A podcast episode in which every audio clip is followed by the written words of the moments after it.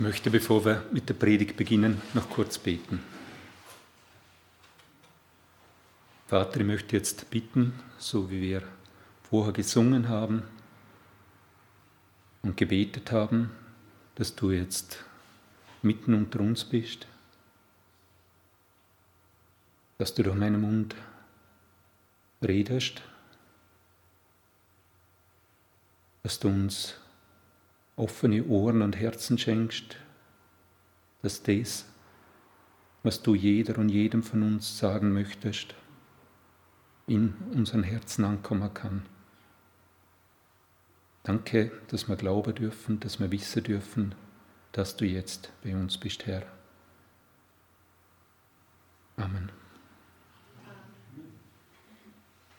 Für die heutige Predigt war freie Textwahl gegeben. Also sucht Mann, sucht Roman sich ein Thema aus, das auch von mir berührt, das mich in Wirklichkeit schon recht lang beschäftigt. Und das ist auch ein Thema, das ein bisschen Hinführung, eine Vorbereitung für unseren letzten großen Teil der Predigtreihe ist. Da geht es dann um Nachfolge, Jesus nachfolgen, ähm, auch um geistliche Übungen, die uns in dieser Nachfolge helfen können. Damit werden wir irgendwann im Oktober beginnen. Die Überschrift für dem Thema, der Gedankengang, den hat die Ildiko vorher schon super eingeleitet. Und das, was der Kierkegaard da geschrieben hat, dass die Vollkommenheit des Menschen letztlich in der Abhängigkeit von Gott ist, frei zusammengesetzt, äh, das ist ein bisschen, worum es heute gehen wird. Es ist ein Thema, das für die meisten von uns nicht leicht zugänglich ist. Es ist ein Thema, gegen das wir uns eher wehren. Vielleicht auch für die eine oder den anderen etwas irritierend. Und es ist ein bisschen ein Senkrechtstart in etwas, wo man sich vielleicht, wie gesagt, gar nicht so gern darauf einlässt. Es braucht ein bisschen Mut, und ich bitte euch einfach, dass ihr jetzt ein Stück weit euch gefühlsmäßig und gedankenmäßig auf das einlässt. Ich habe mir aus den, es sind mehrere Texte, die wir heute lesen werden, alle aus dem Buch Jeremia. Und so ein bisschen der Hintergrund, um das gehen wird, der findet sich in Jeremia, Kapitel 17, Vers 9. Wer eine Bibel hat oder sowas, schlagt es nachher auf ist vielleicht hilfreich. Und der Vers lautet, Trügerisch ist das Herz, mehr als alles, und unheilbar ist es. Wer kennt sich mit ihm aus? Das ist jetzt nicht eine menschliche Philosophie, sondern das ist das, was Gott, das werden wir später hören, über unser Herz sagt. Es geht heute um das Thema Bedürftigkeit. Darum, dass wir die tieferen Bedürfnisse in unserem Leben nochmal ein bisschen anschauen, ein bisschen reflektieren. Und darum, dass wir hinterfragen, wie versuchen wir, diese inneren Bedürfnisse zu füllen oder zu erfüllen. Grundlage ist einerseits ein überarbeiteter Buchausschnitt vom Henry Nowen, der letzt, irgendwann in, der, in einem der letzten Aufatmenhefte abgedruckt war. Und ich werde diese Gedanken, die der Henry Nowen da und die zum Teil vorlesen werde, anhand von drei kurzen Abschnitten aus dem Buch Jeremia beleuchten. Henry Nowen, manche von euch werden ihn kennen, Psychologe, Pastoraltheologe, Katholik, und so wie ich es aus seinen Büchern entnehmen kann, wohl eine, einer der innigsten Sucher und Nachfolger Jesu, er ist vor einigen Jahren gestorben, schreibt am Anfang von diesem Beitrag Folgendes. Wenn ich auf mein Leben schaue, wundere ich mich, wie ungeheuer bedürftig ich bin. Ich habe ein starkes Bedürfnis nach Zuneigung möchte Aufmerksamkeit erfahren, möchte gelobt werden. Ich brauche Einfluss, Macht und Erfolg. Ich spüre, wie stark diese Bedürfnisse in mir und anderen sind. Wie gesagt, das ist ein Thema, das mich schon ziemlich lang beschäftigt. Und so wie Ildiko vorher gesagt hat, dass sie der Text vom Kierkegaard einfach so richtig getroffen hat. So hat es mich getroffen, wo ich das gelesen habe, weil es eine Zusammenfassung von dem ist, was mich, wie gesagt, schon sehr, sehr lange beschäftigt. Ich bin ein Typ, dem es wichtig ist, unabhängig zu sein. Wenn es nach mir ginge, bräuchte ich niemand. Wenn es nach mir ginge, würde ich für mich selber und für die Menschen, die mir sozusagen als Nächste gegeben sind, am liebsten selber sorgen.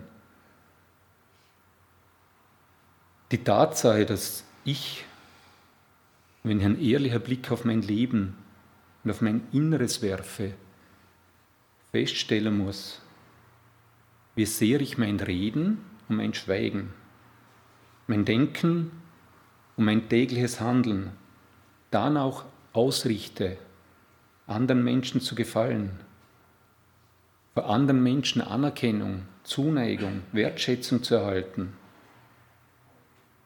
Wenn ich dann daran denke, wie sehr der Erfolg oder Misserfolg von diesem Bestreben meine Gefühle, mein Innenleben bestimmt, erschreckt mich das zutiefst. Weil ich eben der Typ bin, der eigentlich gern unabhängig wäre. Der Henry Nowen schreibt dann, diese Bedürfnisse nach Anerkennung, nach Erfolg, Ansehen und so weiter, die sind so stark, dass wir unser ganzes Leben auf den Kopf stellen, um sie zu befriedigen. Gewaltige Aussage. Das Bestreben, die Bedürfnisse nach Anerkennung, Annahme und so weiter zu erfüllen, beziehungsweise die Löcher in uns, die eigentlich hinter diesen Bedürfnissen stecken, zu fühlen, funktioniert in unserem Leben durch sehr unterschiedliche Dinge. Meist sind wir uns das nicht bewusst. Bei mir zum Beispiel war es sicher, dass ich irgendwie versucht habe, so meine Lebensstrategie besondere Leistungen zu bringen, sei es in der Schule, sei es im Beruf, im Sport. Bei anderen ist vielleicht, dass sie einfach besonders nett sein wollen, besonders hilfsbereit, oder eine besonders freundliche Art anderen Menschen gegenüber hegen und pflegen. Wiederum bei anderen ist es einfach hartes Arbeiten, Ansammeln von Gütern, von Reichtum, der uns Sicherheit gibt. Bei anderen Menschen, dass sie sie in Beziehungen extrem einbringen und hingeben. Durch geschicktes Agieren, Netzwerken, Manipulieren, Erwerben von Macht, verschiedene Strategien. Wie gesagt, im Allgemeinen sind wir uns nicht bewusst, was wir da eigentlich tun und warum wir es tun. Und die Bestrebungen und die Früchte von diesen Bestrebungen, die haben ja durchaus einen sehr hohen Wert in unserer Gesellschaft. Und zu einem großen Teil auch in unserer Gemeinde oder in unseren christlichen Gemeinschaften. Ich möchte so ganz klar sagen, die Bedürfnisse, die sind nichts Negatives. Also bitte mich nicht falsch verstehen. Ich denke, dass wir uns der Intensität dieser Bedürftigkeit oder Bedürftigkeiten und den Wünschen, die daraus entstehen, den Sehnsüchten in unserem Leben, oft überhaupt nicht bewusst sind. Und uns so nicht bewusst sind, wie sehr der Versuch, diese Bedürfnisse zu füllen, unser Leben bestimmen, unser Handeln bestimmen und so weiter. Das heißt, es ist gar nicht so einfach, da ein bisschen durch das Gitter durchzuschauen. Henry Nowen stellt dann die Frage, woher kommt diese Bedürftigkeit?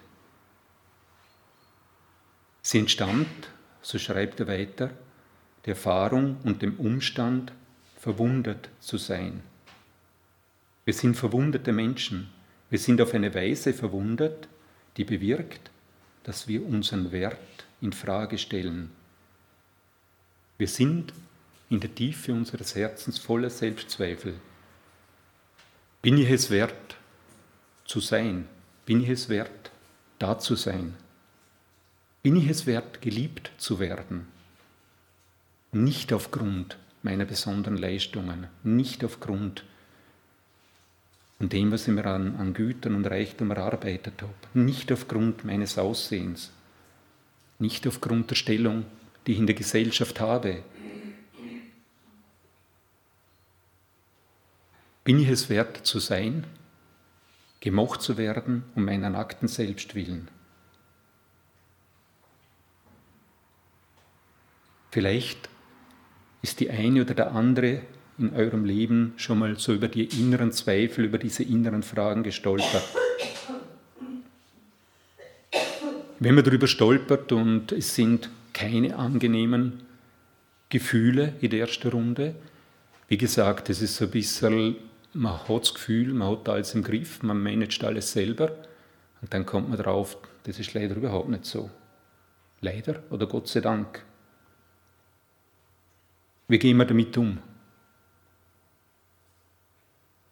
Eine erste Reaktion ist dann oft, wir suchen Schuldige dafür, dass es mir so geht, dass ich so ein Loch in mir habe oder solche Löcher. Manche suchen die Schuld bei den Eltern, dass sie einfach so viel verhaut haben. Manche vielleicht bei Lehrern oder Bezugspersonen, die auch wichtig waren. Manchmal vielleicht auch christliche Gemeinden, wo wir einfach sagen, die haben uns nicht gesehen, die haben uns nicht wahrgenommen, die sind uns übergangen. Da sind wir durch den Rost gefallen. Wenn der Leidensdruck denn größer oder groß genug wird, dann gehen manche von uns in Seelsorge oder machen vielleicht eine Therapie.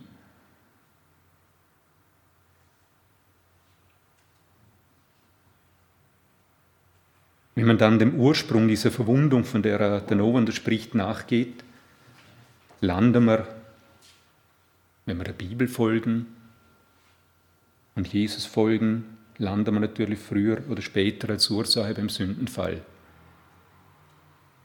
Das ist aber nicht das Thema für heute und darum werden wir nicht den Spuren des Sündenfalls folgen.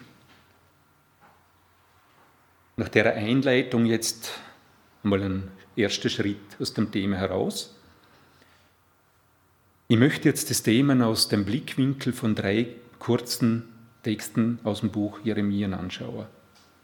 Vielleicht ganz kurz zur Erinnerung, das Buch Jeremia ist in eine der schlimmsten Krisen des jüdischen Volkes hineingeschrieben. Das ist nämlich die Wegführung des Volkes aus Jerusalem in die Gefangenschaft. Es handelt vom Gericht Gottes. Es handelt aber auch in dem Gericht immer wieder von unglaublicher Hoffnung Es handelt von Vergebung, es handelt von einem redenden Gott. Ich glaube nicht, dass es so viele Bücher im Alten Testament gibt, wo man so viel wirklich Gottes Reden direkt hören, was wirklich heißt, der Herr spricht. Es ist ein Buch, wo wir wahnsinnig viel über Gottes Denken erfahren. Ich glaube sogar über Gottes Herz. Und wir erfahren ganz viel, wie Gott uns Menschen sieht. Er spricht sehr klar zu den Menschen in dem Buch. Der erste Teil, der erste Text ist Kapitel 9, die Verse 22 und 23.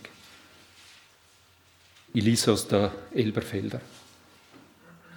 So spricht der Herr, der Weise rühme sich nicht seiner Weisheit und der Starke rühme sich nicht seiner Stärke der Reiche rühme sich nicht seines Reichtums, sondern wer sich rühmt, rühme sich dessen, Einsicht zu haben und mich zu erkennen, dass ich der Herr bin, der Gnade, Recht und Gerechtigkeit übt auf der Erde.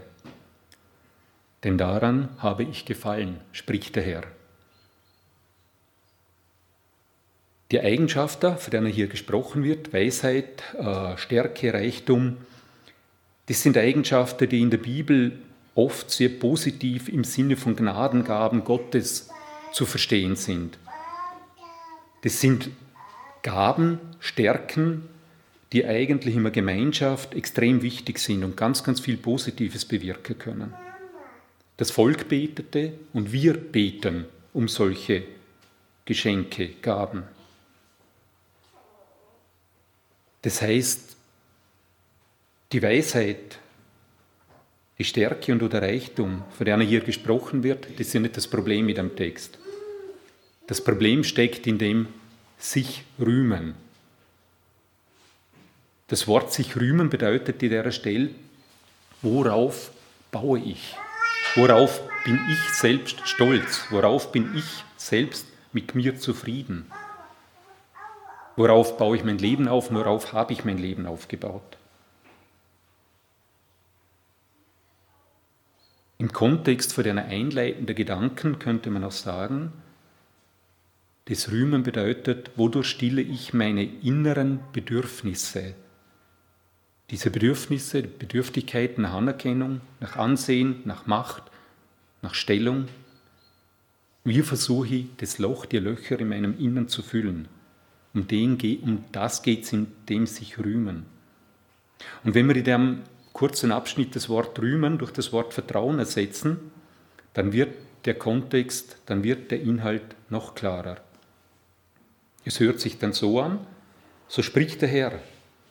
Der Weise vertraue nicht auf seine Weisheit und der Starke vertraue nicht auf seine Stärke. Der Reiche vertraue nicht auf seinen Reichtum, sondern strebt nach und vertraut, vertraut darauf, Einsicht zu haben um mich zu erkennen, dass ich der Herr bin, der Gnade, Recht und Gerechtigkeit übt auf der Erde. Was Gott an der Stelle eigentlich sagt, ist, richtet euren Blick, euer Vertrauen, euer Suchen nach Sicherheit und nach der Erfüllung dessen, was ihr ganz, ganz tief für eurem Herzen braucht. Richtet das nicht auf euch selbst. Hofft nicht auf euch selbst, baut nicht auf euch selbst. Nicht Dinge wie Stärke, wie Reichtum, wie Weisheit, wie Ansehen, was auch immer. Richtet euren Blick, euer ganzes Streben auf mich, den Herrn, aus. Denn ich, der Herr, allein bin in der Lage, den Durst, die Löcher zu stopfen und zu füllen und zu erfüllen.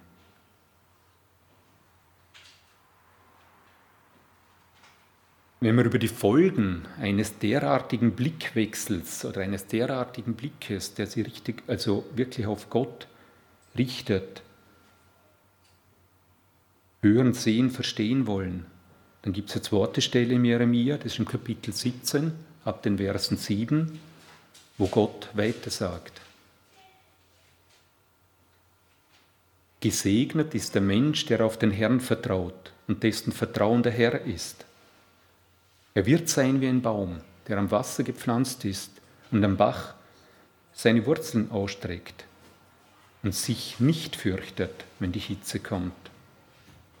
Sein Laub ist grün, im Jahr der Dürre ist er unbekümmert und er hört nicht auf, Frucht zu tragen. Trügerisch ist das Herz mehr als alles und unheilbar ist es. Wer kennt sich mit ihm aus? Ich, der Herr, bin es, der das Herz erforscht und die Nieren prüft, und zwar, um einem jeden, einer jeden zu geben nach seinen, ihren Wegen, nach der Frucht ihrer Taten, seiner Taten. Hören wir mal ein bisschen genauer hin, was da steht. Da steht der Herr, äh der Mensch, Entschuldigung, der auf den Herrn vertraut. Oder noch stärker der Mensch, dessen Vertrauen der Herr ist. Was ist der Unterschied? Ich würde sagen, ich, der Roman, ich vertraue auf den Herrn. Ich vertraue auf meine Klugheit. Ich vertraue, dass wir ein bisschen Besitz und Reichtum haben. Ich vertraue auf meine Position. Ich vertraue vielleicht auf meine Lebensversicherung. Und ich vertraue noch auf fünf andere Sachen. Auf den Herrn vertraue ich übrigens auch. Aber da steht noch stärker, dessen Vertrauen der Herr ist. Und jetzt kann man mal alles weglassen. Die Lebensversicherung, meine Klugheit, was weiß ich immer. Das Vertrauen, von dem da gesprochen wird, ist exklusiv. Der Herr und sonst gar nichts. Und dann die Früchte dieses Vertrauens auf den Herrn, von denen da gesprochen wird. Auch da versucht einmal zwischen den Zeilen zu lesen. Was steht denn da? Da steht, dieser Mensch wird sich nicht fürchten. Und dazu nicht nur im Alltag, sondern auch dann, wenn Trockenzeiten im Leben kommen. Der bleibt unbekümmert, selbst wenn die Dürre kommt. Und Dürre, wissen wir, aus biblischen Texten, das kann durchaus bedeuten, einmal ein, zwei Jahre kein Regen. Oder in unserem Leben Dürre, das sind jene Lebensphasen, wo wir vielleicht ganz, ganz unter sind oder die Umstände um uns. Noch extremer, selbst in der Dürre hört der Mensch nicht auf, Frucht zu tragen.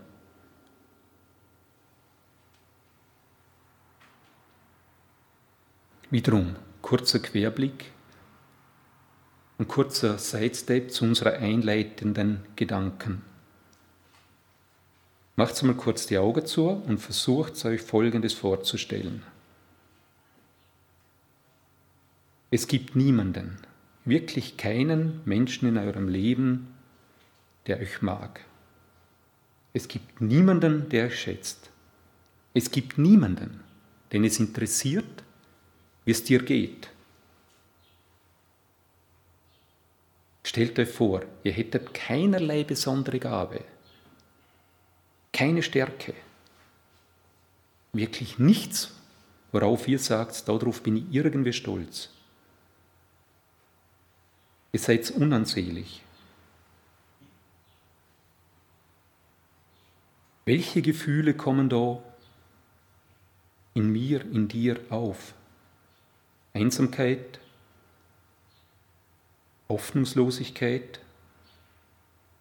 Angst, Sorgen. Und habt ihr das Gefühl, dass man in dieser Angst, dass man in der Verlorenheit, in diesem Vergessensein, dass ihr tatsächlich Früchte in dem Zustand bringen könntet oder könnt. Nächstenliebe, Hilfsbereitschaft, Freude, Freiheit. Ich könnte es nicht, unmöglich. Aber genau diese mehr oder weniger verdeckten Sorgen, die ihr jetzt vielleicht ein bisschen erspürt habt, die stecken hinter der Bedürftigkeiten, die uns antreiben. Die stecken dahinter, dass wir unser Leben leben, wie wir es leben. Und um das geht es in diesen Texten, um das geht es in diesem Text, in diesem Abschnitt. Ganz unabhängig davon, ob uns das bewusst ist oder nicht. Genau das spricht Gott da an. Und genau in diesen Zustand hinein, selbst wenn es uns einmal, jetzt muss ich es ein bisschen anders sagen, wenn wir durch Täler in unserem Leben gehen, durch dunkle Zeiten, verheißt Gott uns Sorgenfreiheit, verheißt uns Gott Unbekümmertheit. Und noch mehr, verheißt uns Gott, dass wir Früchte tragen. Seltsam. Und widerspricht dies nicht unserer Lebenspraxis, dass wir selbst uns eigentlich um uns kümmern wollen, müssen. Wenn sie nicht tun, wer tut es sonst? Widerspricht es nicht einer tief in uns wohnenden Stimme, die sagt, ich möchte, ich muss es selbst schaffen, letztlich kann ich mich nur auf mich selbst verlassen. Sagt uns unser Herz nicht, Du bist dir selbst der Nächste. Du musst dich zuerst einmal um dich selber kümmern. Kümmere dich um, selbst, um dich selbst und dann um die anderen.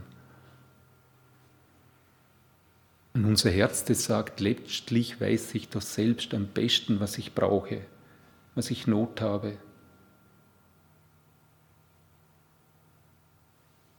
Das Herz, das sagt, Gott ist eine gute Option.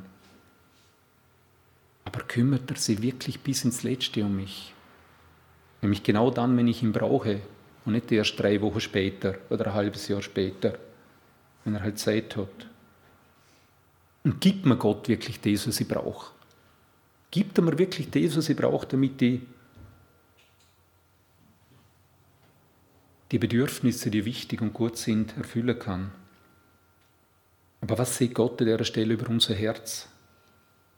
Trügerisch ist das Herz, mehr als alles, und unheilbar ist es. Wer kennt sich mit ihm aus? Und wenn hier von Herz gesprochen wird, dann ist es wirklich unser Innerstes, jenes Innere, das unsere Gedanken bestimmt und prägt, unsere Gefühle, das uns in und durch Entscheidungen führt, das uns Mut, aber auch Misstrauen macht, bestimmt, das unsere tiefsten Ängste beinhaltet und zum Ausdruck bringt. Mit Herz ist dieses schwer greifbare innere Ich gemeint, das letztlich aber unser Sein ausmacht. Und Gott sagt über die innerste Schalt- und Waltzentrale, über die Kommandostation in unserem Leben, dass unser Herz trügerisch wäre. Mehr als alles, unheilbar. Stellt sich dann die Frage trügerisch in Bezug auf was und auf wen? Etwa trügerisch, wenn es darum geht, unser Leben zu lenken, gute Entscheidungen zu treffen? Trügerisch, wenn es um unsere Lebensstrategien geht, wie wir die notwendige innere Bedürfnisse nach Anerkennung, nach Angenommensein, nach Geliebtsein erfüllen wollen? Dann heißt es, unheilbar wäre unser Herz. Aber unheilbar von was? Unheilbar krank, unheilbar trügerisch, unheilbar undurchschaubar. Und was ist denn, wenn wir dieser Aussage Gottes wirklich vertrauen? Was bedeutet denn das, wenn wir da Gott glauben, dass unser Herz vielleicht gar nicht so gute Entscheidungsgrundlage immer ist und bietet? Können wir das glauben? Wollen wir das glauben? Ist es nicht wie ein riesengroßes Erdbeben in unserem Leben, wo viele der Häuser, die wir gebaut haben, Ansehen, Reichtum, Weisheit, Erfahrung, Stärke, was immer, auf einmal im sich verflüssigenden Sand verschüssen?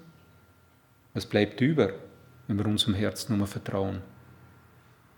Nur vertrauen, dass die Lebensstrategien, die wir einfach nach 20, 30, 40, 50, 60, 70 Jahren leben, uns aufgebaut haben. Und dann sagt Gott, ich der Herr bin es, der das Herz erforscht und die Nieren prüft. Und zwar, um einem jeden zu geben nach seinen Wegen, nach der Frucht seiner Taten. Ist das nicht faszinierend? Das Herz, das sie offensichtlich nicht sehr gut erforschen lässt, das trügerisch, unheilbar bleibt, Gott erforscht es. Nicht im Allgemeinen, nicht generell, sondern ganz konkret. Das Herz von Gerhard, von Timotheus, von Ildiko, jedes Menschenherz wird wirklich vor Gott durchwandert, durchforscht.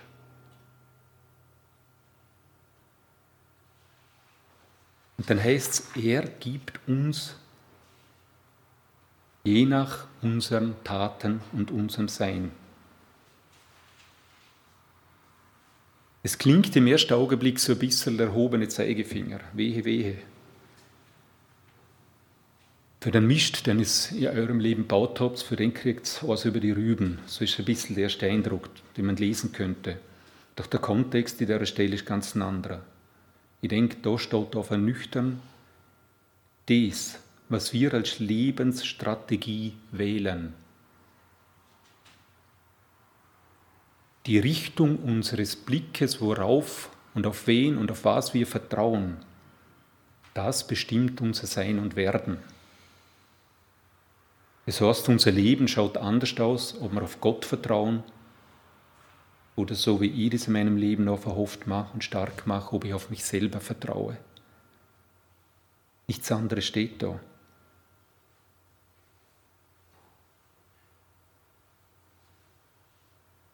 Und je nachdem, welchen Weg wir da wählen, in großen und kleinen Entscheidungen in unserem Leben und Alltag, erfahren wir, ob unsere Wurzeln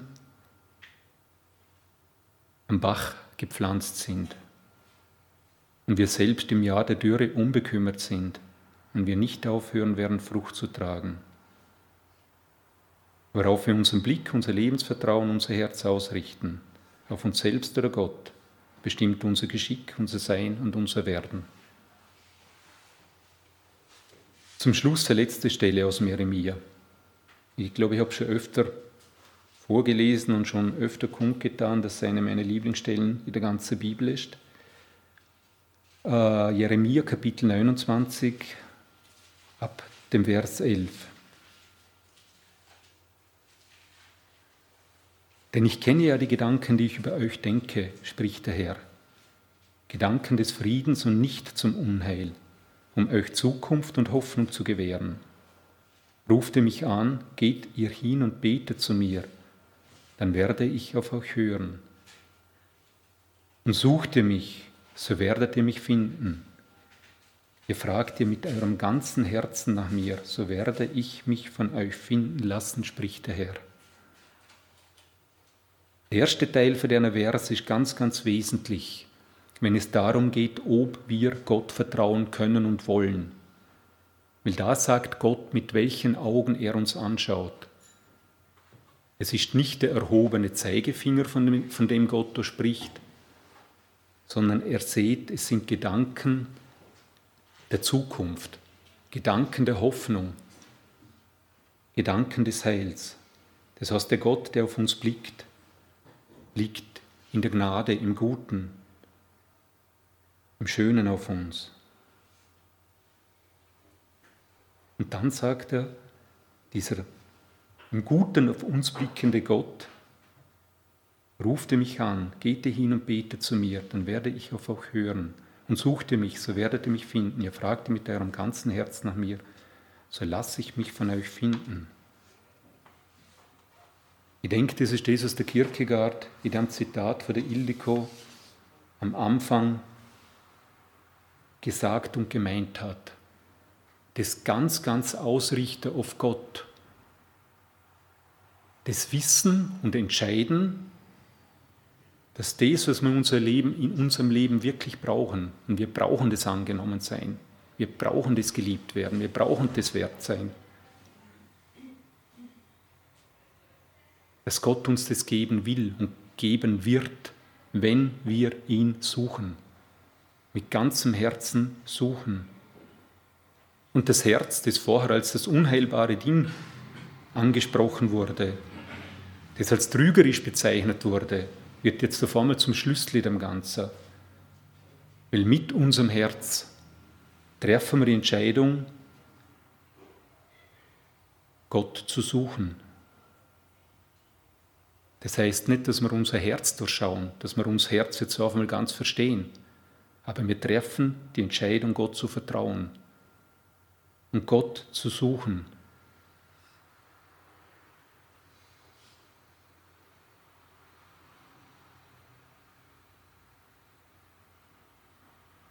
Wie ist das zu verstehen? Noch einmal Henry Nowen, wo er schreibt, die Wunde, die hinter diesen Bedürfnissen steckt, von denen wir gesprochen haben, ist die Erfahrung, nicht voll und ganz geliebt zu werden, das Gefühl, abgelehnt zu sein, nicht wirklich wert zu sein. Und sinngemäß führt er den fort. Und dieses tiefe, dauerhafte Suchen nach Gott mit unserem ganzen verletzten Herzen, für das Gott uns verheißt, dass er sich finden lassen wird, führt zu Jesus.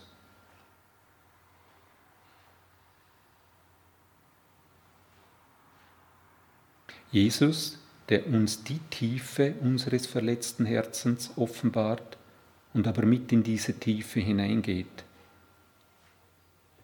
der uns in die Tiefe des Herzens sagt, Wir sind geliebt. Wir sind angenommen. Und noch lange bevor wir überhaupt fähig waren, jemand anderen zu lieben, hat Jesus uns geliebt, hat Gott uns geliebt, liebt uns Gott.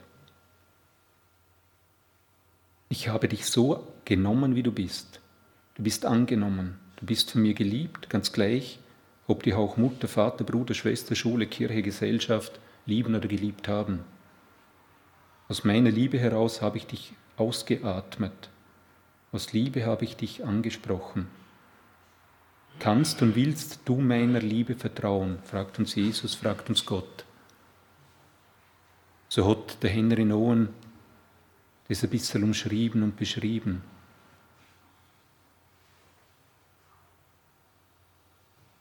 Die Frage, womit versuche ich die tiefen inneren Löcher und Bedürfnisse nach Angenommensein, nach Anerkennung, nach Geliebtsein und Wertsein in meinem Leben zu füllen, beantwortet Gott mit der unaufhörlichen Suche nach ihm, nach Gott erkennen.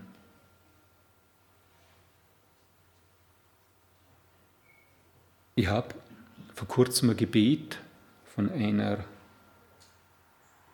im Mittelalter lebenden Frau gelesen, wo das unglaublich schön formuliert war. Sie sagt, am Anfang legt Gott das Verlangen, dass wir ihn suchen, in unser Herz hinein. Das heißt auch, dass ihn suchen wollen, ist nicht etwas, was wir aus eigener Kraft tun. Es ist in unser Herz gelegt. Unser Part ist, dass wir uns dafür entscheiden, es zu tun mit allen uns zur Verfügung stehenden Möglichkeiten. Und welche praktischen Schritte, welche geistlichen Übungen wir in dem Suchen nach Gott gehen können. Was uns da hilfreich ist in der Gemeinschaft, in der Einsamkeit, wie gesagt, darüber werden wir ab Oktober dann in dem letzten längeren Teil von dieser Predigtreihe dann vertieft. Nach Reden, Beten, Hören, Üben und so weiter. Amen.